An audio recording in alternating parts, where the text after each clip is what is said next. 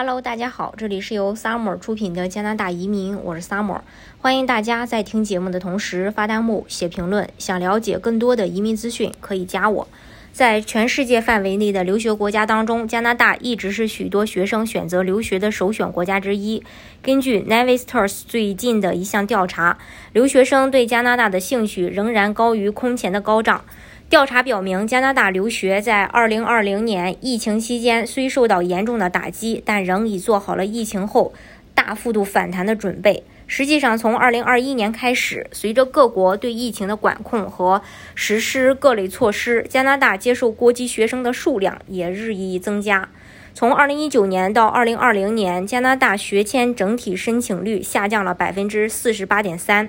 而获批率的学签数量下降了百分之五十五点九，学签的签发量的数量整体下降了百分之七十三点五。随着疫情的情况有所好转，以及全球疫苗接种率的提高，留学生们也在恢复他们的出国留学计划。二零二一年一月到四月，加拿大移民局批准的新学签数量几乎和二零二零年全年的学签数量相同。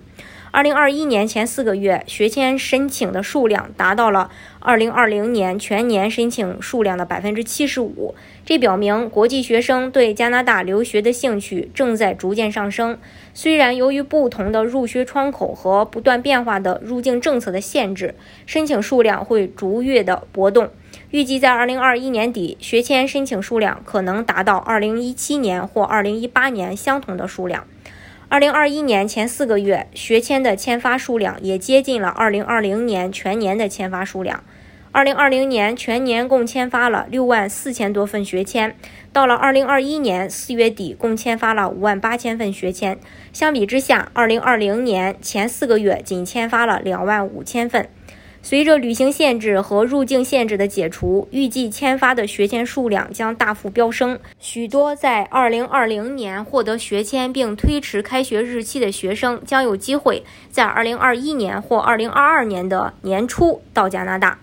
移民局之前表示，在2021年5月15日之前递交的学签申请会在8月初之前全部显示审批结果，且学签获批率还是非常的高。但在五月中旬之后，递交学签申请的通过率却大幅度下降。五月中旬之后递交的学签申请，最近被拒签给出的理由大多数是有移民倾向。其实我们也不难猜出，为什么移民局会给出大部分相同拒签的理由。由于在2020年末至2021年五月中旬之前，这些学签申请人基本上都是在九月份秋季开学的国际学生。目前，加拿大移民局今年学签已签发的。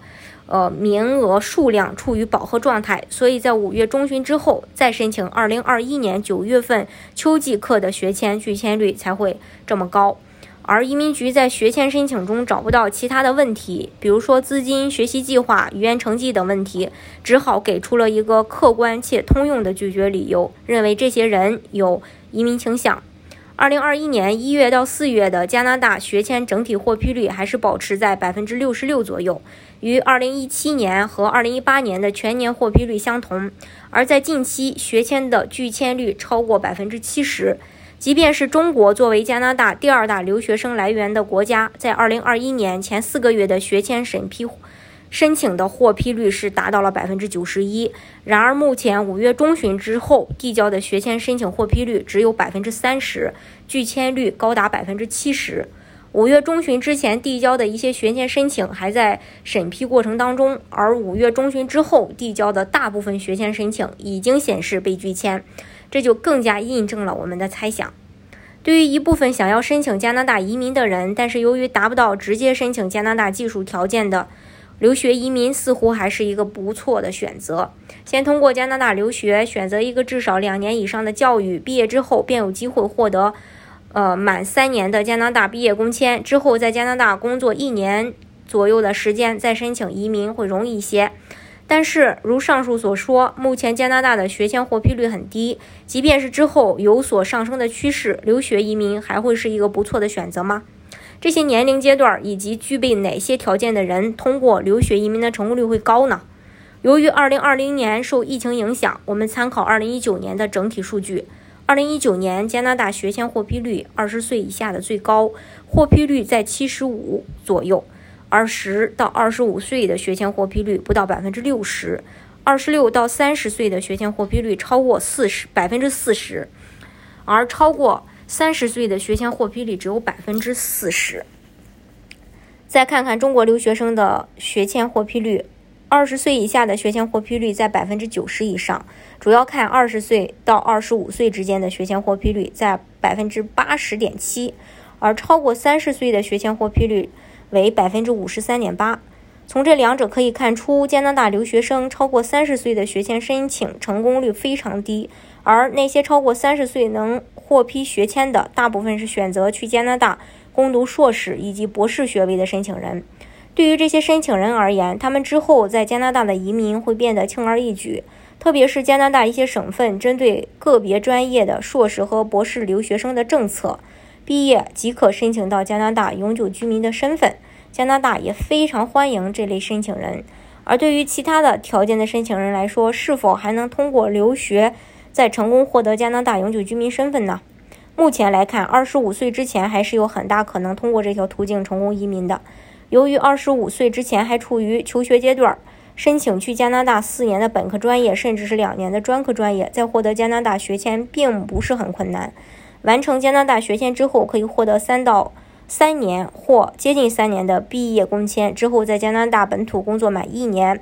呃，找到符合条件的雇主担保，就可以通过加拿大经验类。呃，比较轻松的获得移民，但如果是申请人超过了三十岁，依然选择去加拿大攻读一个四年本科或者两年专科的专业，移民局便会有理由相信该申请人就是为了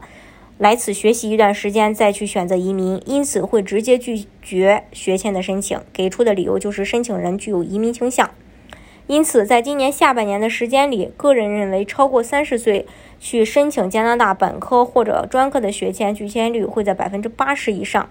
那么，对于三十岁之前想要通过留学移民的小伙伴，可以在八月之后尝试申请二零二二年一月份冬季学期的学签，或者在二零二二年初申请二零二二年九月份秋季学签，呃，秋季学期的学签。总之，在这个时间内，加拿大各校的国际留学生以及移民局签发的学签名额还是很充足的，获批率会高一些。对于超过三十岁仍然想要通过留学移民的小伙伴，不妨多准备几个途径。例如，其他要求比较低的技术类移民，如果一旦申请留学签证被拒，特别是因为移民倾向的原因被拒，对之后第二次申请学签影响是非常大的。嗯，即便是想换一条途径，但是由于有过一次学签被据的记录，对之后不管是旅游签还是工签，多少都是会有影响的。所以建议超过三十岁想要通过。留学移民的小伙伴还是要慎重考虑再去去做决定的。好，今天的节目呢就给大家分享到这里。如果大家想具体的了解加拿大的移民政策的话，可以加我。